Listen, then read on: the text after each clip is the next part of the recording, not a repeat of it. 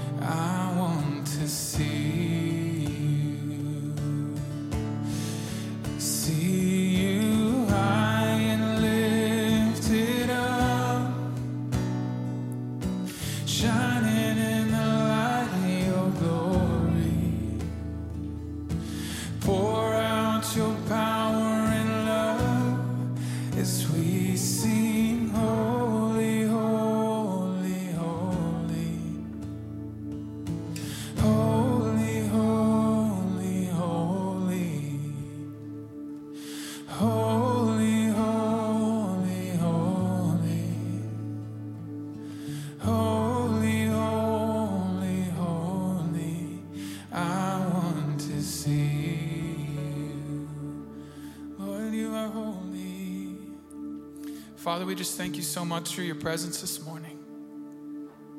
Your love and your presence is so tangible and good. Father, and I pray that if the people in here may not know you, have never experienced your presence this morning, Lord, I just pray that you would soften their hearts and open their ears so that they would hear you and see you and feel you. We thank you, Father. The world is all messed up. The nation is sick.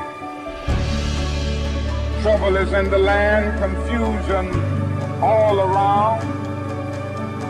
But I know somehow that only when it is dark enough can you see the stars.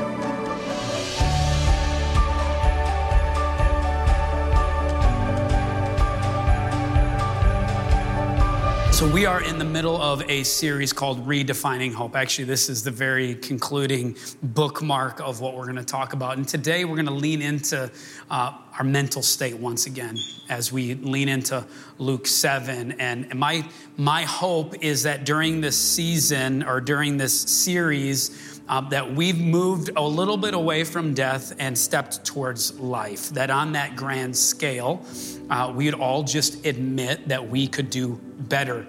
And we're not going to do better because we hope that it's going to get better. We're, we're getting better because we're actually going to try. We're actually going to bring this up and talk about our mental states, our emotional states, our physical, our spiritual states, feeling the struggle in the midst of a global pandemic amongst election year and other things that we need some help. And so today, my question to you is, is I'm wondering, could we take a step one minute at a time, one hour, one day, one week? I'm wondering if we could be a church that by one extra friend, one extra table community, one volunteer opportunity, we could take a step away from death and into life. And I believe this, it starts with just one encounter with Jesus at a time. I think that's what's so profound about what we do here, whether you're watching online or you're in the building, is pausing and saying, Jesus, you know what? I may be tired. I may have a billion excuses, but what I'm going to do is take a step towards you, acknowledging that you bring me life. Can I hear an amen? amen. Who wants story time with Christy? You're getting it.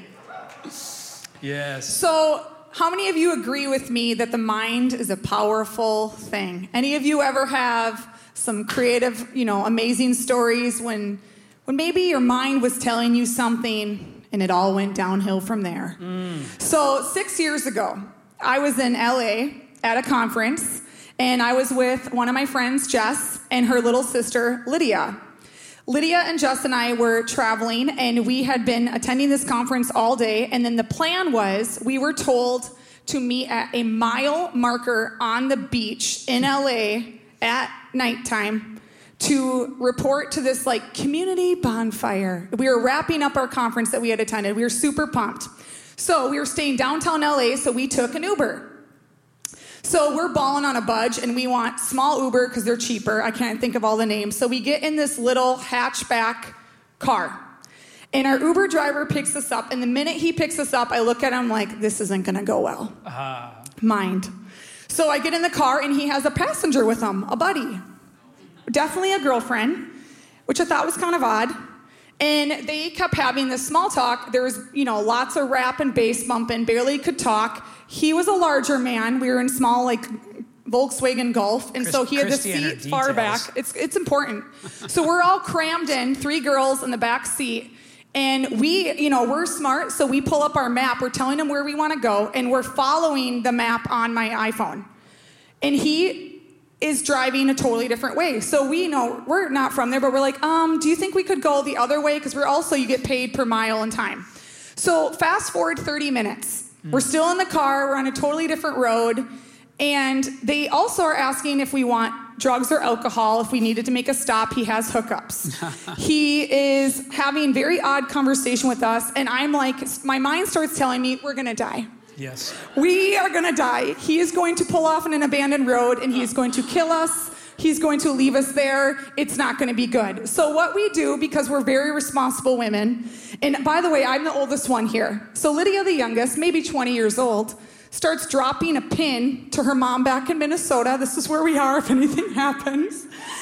we start texting each other. What do we do? I don't know. Christy being Minnesota nice, I'm just going to let him keep taking us to wherever he would like us to go. So I am literally panicking. I'm trying to get a hold of Andy. We end up lying. I say, I'm super car sick. I really need some water. We get out of the car and go into a subway. He follows us in. Hmm. And I'm trying to tell the employees there's a man, he's an Uber driver, he's gonna kill us. We've been, it's like really bad, we're scared. And what do we do, guys? Get back in the car. I'm not kidding. I get back in the car and I'm literally going, I'm setting myself up. You never do what you're supposed to be supposed to be doing. So all this to be said, we end up getting dropped off again. We make up this huge lie. I don't remember what it was. He gets us out of the car. We're freaking out. We're I mean, I'm like crying, shaking, all of the things. Worst case scenario is happening. Yeah. And what this reminded me that night. I have to interrupt you. I had one of those moments as well. I think I might have told you before, but I was driving home at 3 a.m. in the morning after working in the summer job and going Central through Wisconsin. central Wisconsin, going through the, the woods, and all of a sudden I saw some lights off in the distance, and the first thing that came to my mind was that must be aliens over there. Let's just say my heart started beating. He's pointed it And out by the me. time I actually passed the aliens, man, I was freaking out. How many would agree that the mind is a powerful place? Mind. So what we believe is what we will experience. Yep. The story I believe sometimes is the story that I will experience. I didn't die that night, but mentally, y'all, I died. Hmm. It was awful. And I think that if we're being honest here today, there's been moments where our narrative comes into play. The storyline that we say, maybe it's our thoughts. Do you guys know that we can have up to 60,000 thoughts a day? I probably have 90,000 thoughts. Now let's just take inventory of our thoughts and like what we tell ourselves. There's tons of scriptures. One scripture in the Bible that I love is 2 Corinthians 10 5, and it says, We take captive of every thought to make it obedient to Christ. So, yeah, that thought can come in, but what are we going to do with it? Or maybe it's someone telling you something and now you're believing in it. And there's a woman in the Bible that we're going to like dive into today and her story. And she's someone who has guts. She's been told all these things and could have all these thoughts, but she chooses to step away from those things. Yeah, it's so good. So good. Uh, if you have your Bibles, open up to Luke chapter 7 as I try to fix my mic here. So open up to Luke chapter 7. I'm so tall, my cord is so short, you know what I'm saying? Has anybody thought about that? You know how tall I am? Luke chapter 7, uh, what we've done in the last few weeks is we've leaned and just kind of read through every one of these stories. And this is the final story within the scripture, and uh, it's a unique one. So let's lean in and see what the Lord is trying to teach us when it comes to our, our mind. Uh, in, in verse 37, it says, One of the Pharisees invited Jesus to eat with him. And he went in to the home of the Pharisee and took his place at the table. What's happening is it was common for Jesus and his disciples to be welcomed and invited into spiritual leaders' homes. But that wasn't the only place that Jesus was welcome. He was welcome into the sinner, sinners' homes as well. Not only did he go into the homes of the saints, he went into sinners, he went into tax collectors, he went into a lot of different scenarios. And Jesus finds himself in this little context, and then there's a little twist. There, there's something that gets, it starts getting a little interesting. There's this drop dropping moment when this lady walks in. She's an unlikely character, and really this begins the drama. So listen here. It says this in verse 37 it says, A woman who lived in the town, a sinner, who was aware that Jesus was eating in the home of the Pharisee, brought an alabaster jar of very expensive perfume. In verse 38, it says, stood behind, and she stood behind Jesus at his feet and began to weep until her tears began to wet his feet. And then she began to wipe his feet with, his own, with her own hair, kissing his feet, and poured the perfume on them. this is a awkward moment I don't know if you've ever been in a scenario like that where someone enters a room and all of a sudden things change. You start feeling that anxiety. You really don't know what this person is going to say. You don't know what this person is going to do. But what we do need to know is this is this woman is a sinner. Commentators believe she's a prostitute. And by any kind of uh, like really no scenario during the light would she ever be welcome into this home.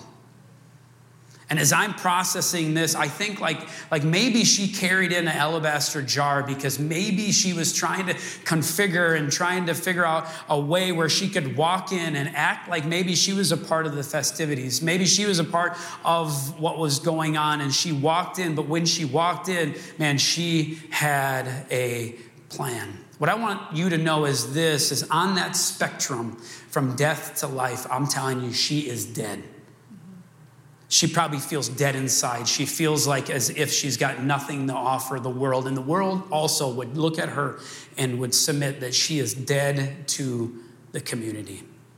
This is the lady who walks into Jesus's context, into the Pharisees' context.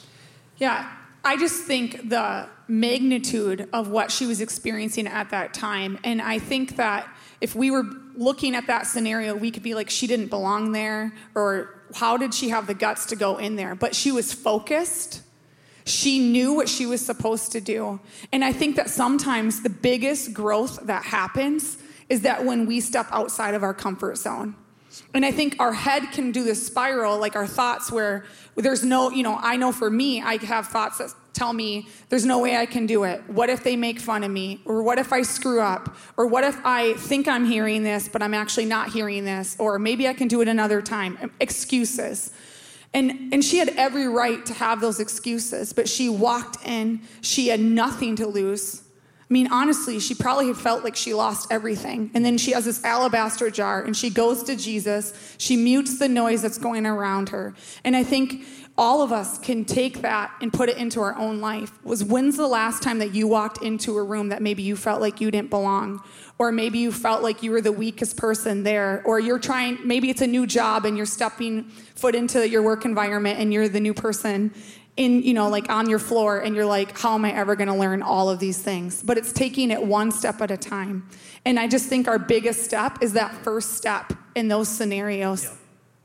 Yeah, I believe that her first step is one that we don't read about, and that's in her mind. Yeah.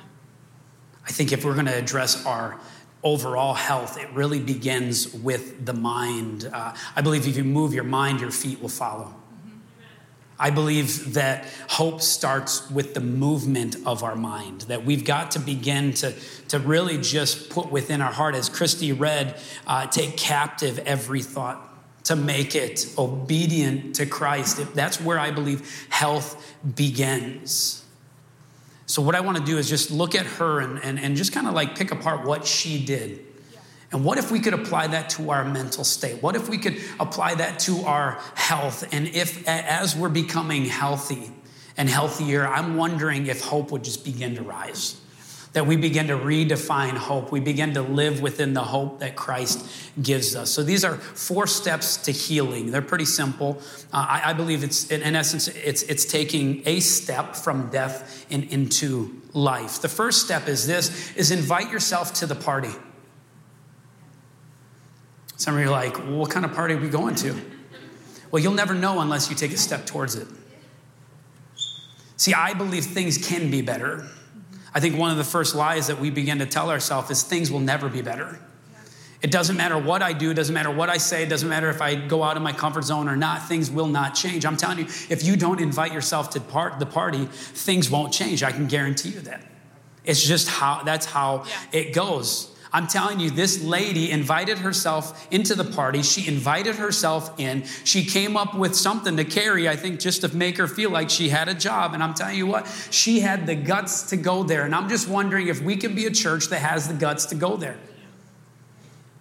That we would begin to acknowledge maybe our health or lack thereof that we'd begin to just look at each other and say, hey, you know what? If Jesus is somewhere and he wants me to go there, I don't care what thing is in the way, I'm going to make it happen. I'm going to invite myself to the party. Everybody go, woo! Woo! It's party time. I'm telling you, very little things change within our comfort zone. And she stepped out of her comfort zone and into, man, I'm telling you what, man, into the fire. The second thing, if we want to begin to heal, is come carrying intentions. Come carrying intentions. When we invite ourselves to the party, when we invite ourselves to become mentally more healthy, I'm telling you what, no one else is going to do that. No one's going to ask you to do that. No one's going to make you do that. So when we invite ourselves to begin to heal, walk in with intentions, walk in with grit. Everybody say grit come in there holding onto the perfume. In essence, I think what she's doing is she's walking into the party and she's like this. She's like, I'm going to be an active participant.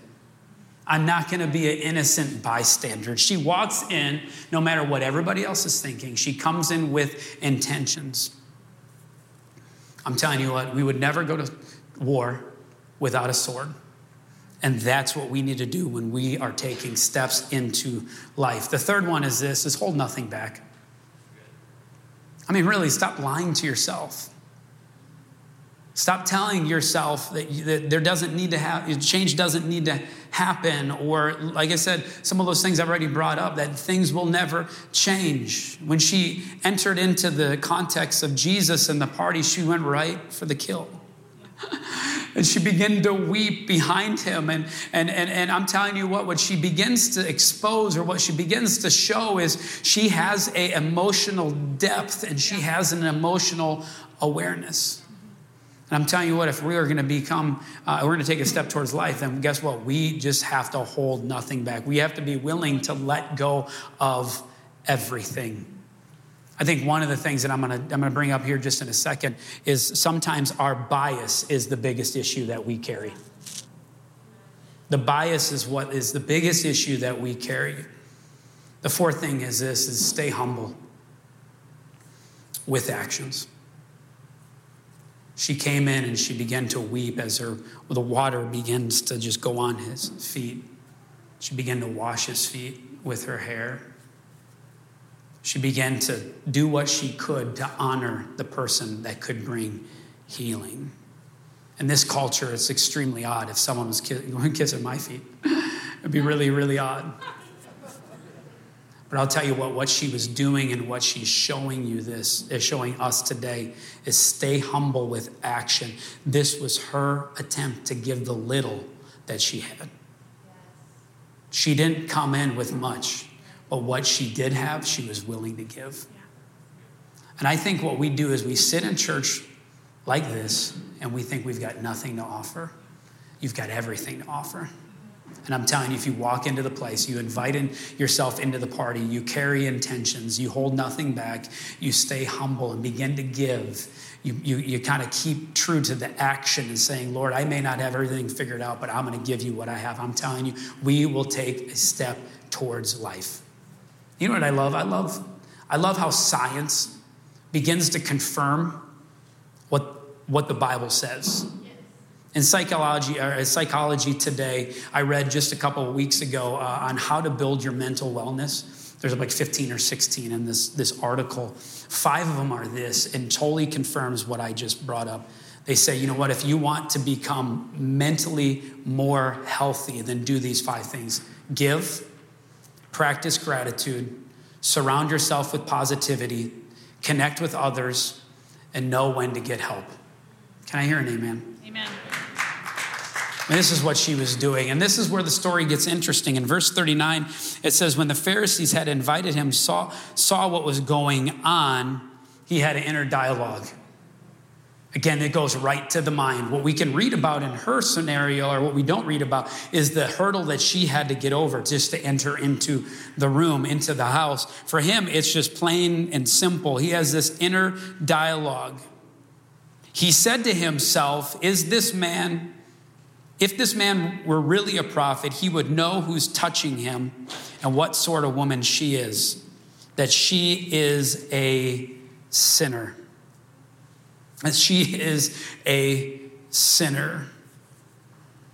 I'm telling you, what this Pharisee is doing is what we do all the time. He's building upon his bias. The situation that he's living in is beginning to just confirm what he already believes. He already believes that Jesus is not who he says he is and can't do what he says he's going to do.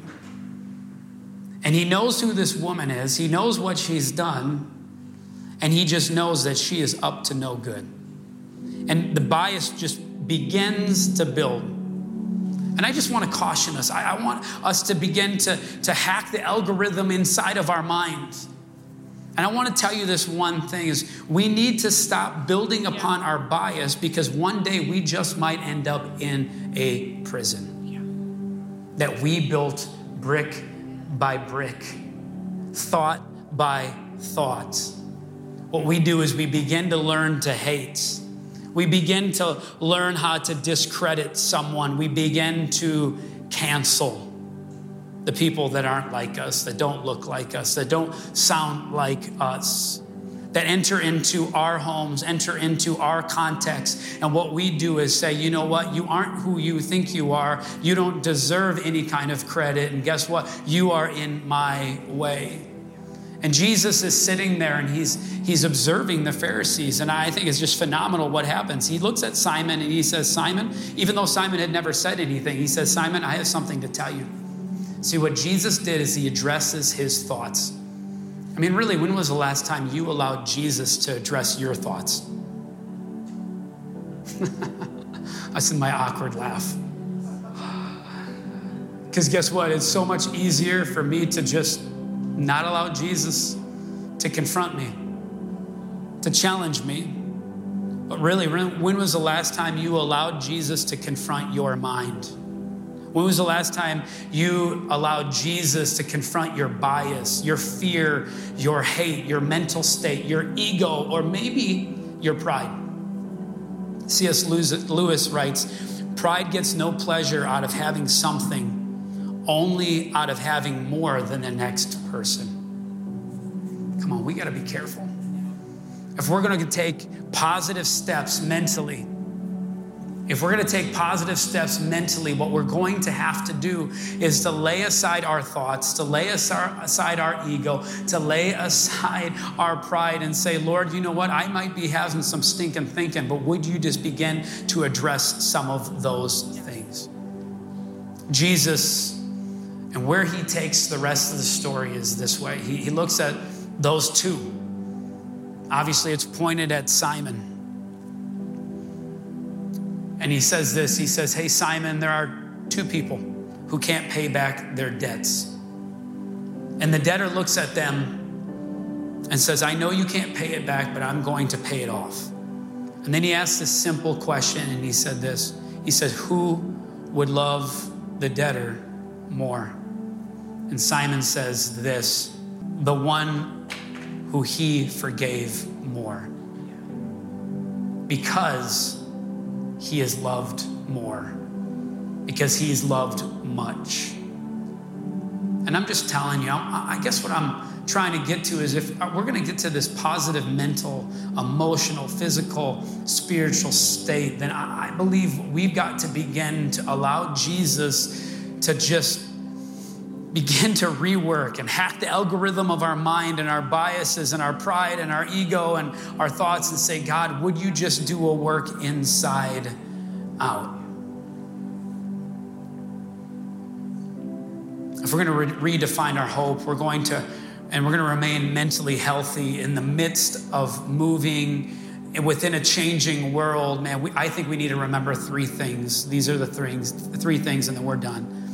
I think we've got to remember to love much. If we're going to stay healthy, we've got to remember to love much. Number two, I believe we've got to remember the humble state in which we received that love. And number three, we need to remember that we have been forgiven.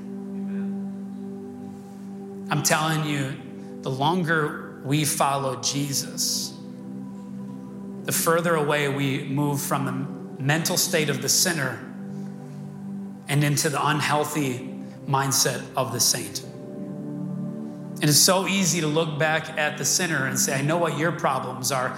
The problem is, is the longer we serve Jesus, more of those thoughts are hidden.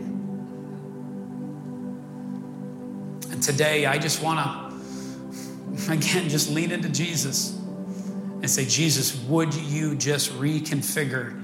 Would you just give us a restart? Would you begin to redefine our thought processes so that we would have a hope for the future?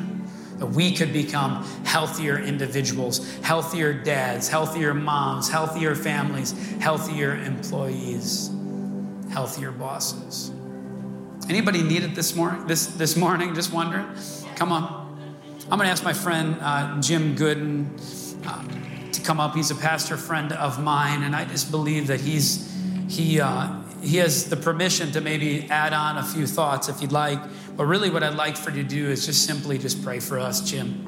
Jesus, what a what a humbling honor it is that you've invited us to draw close to you.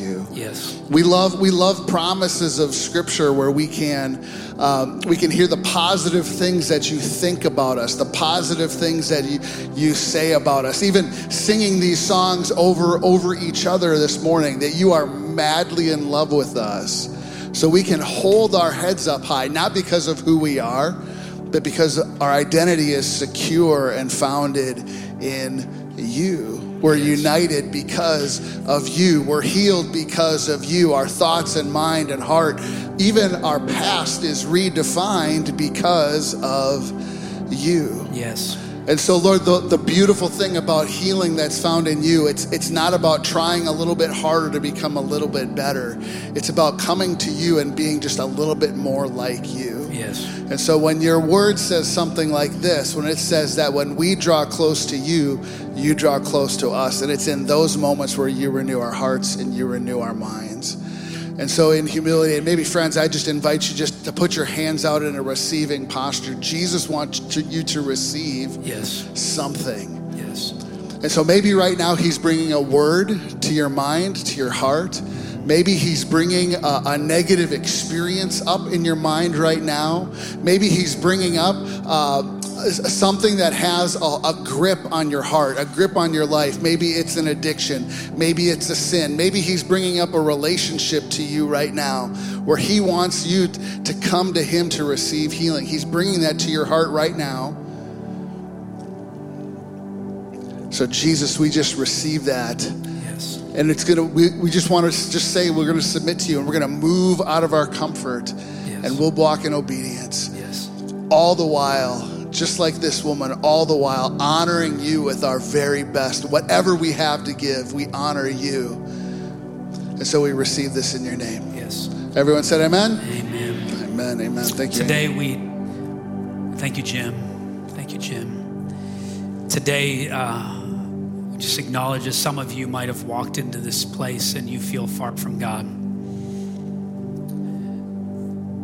For some of you, you walked into this place and you hear about Jesus and who he is and what he has done, and you feel less than. There's some of you who feel like that sinner. You feel like the lady who doesn't have much to offer. And today, I just want to let you know what Jesus tells you because he said it to her. He said, He looked at her, and number one, he says, Your sins are forgiven, your trust has saved you, and now go in peace.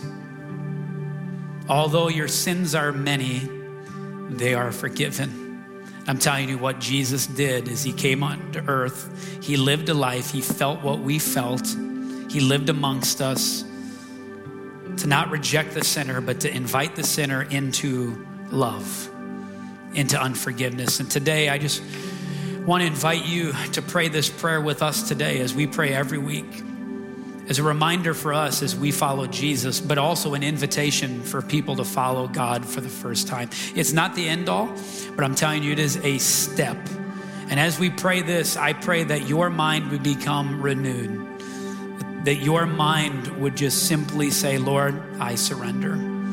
I may not feel like it, but this is where I'm going because that's where my hope lies. Church, would we stand up today?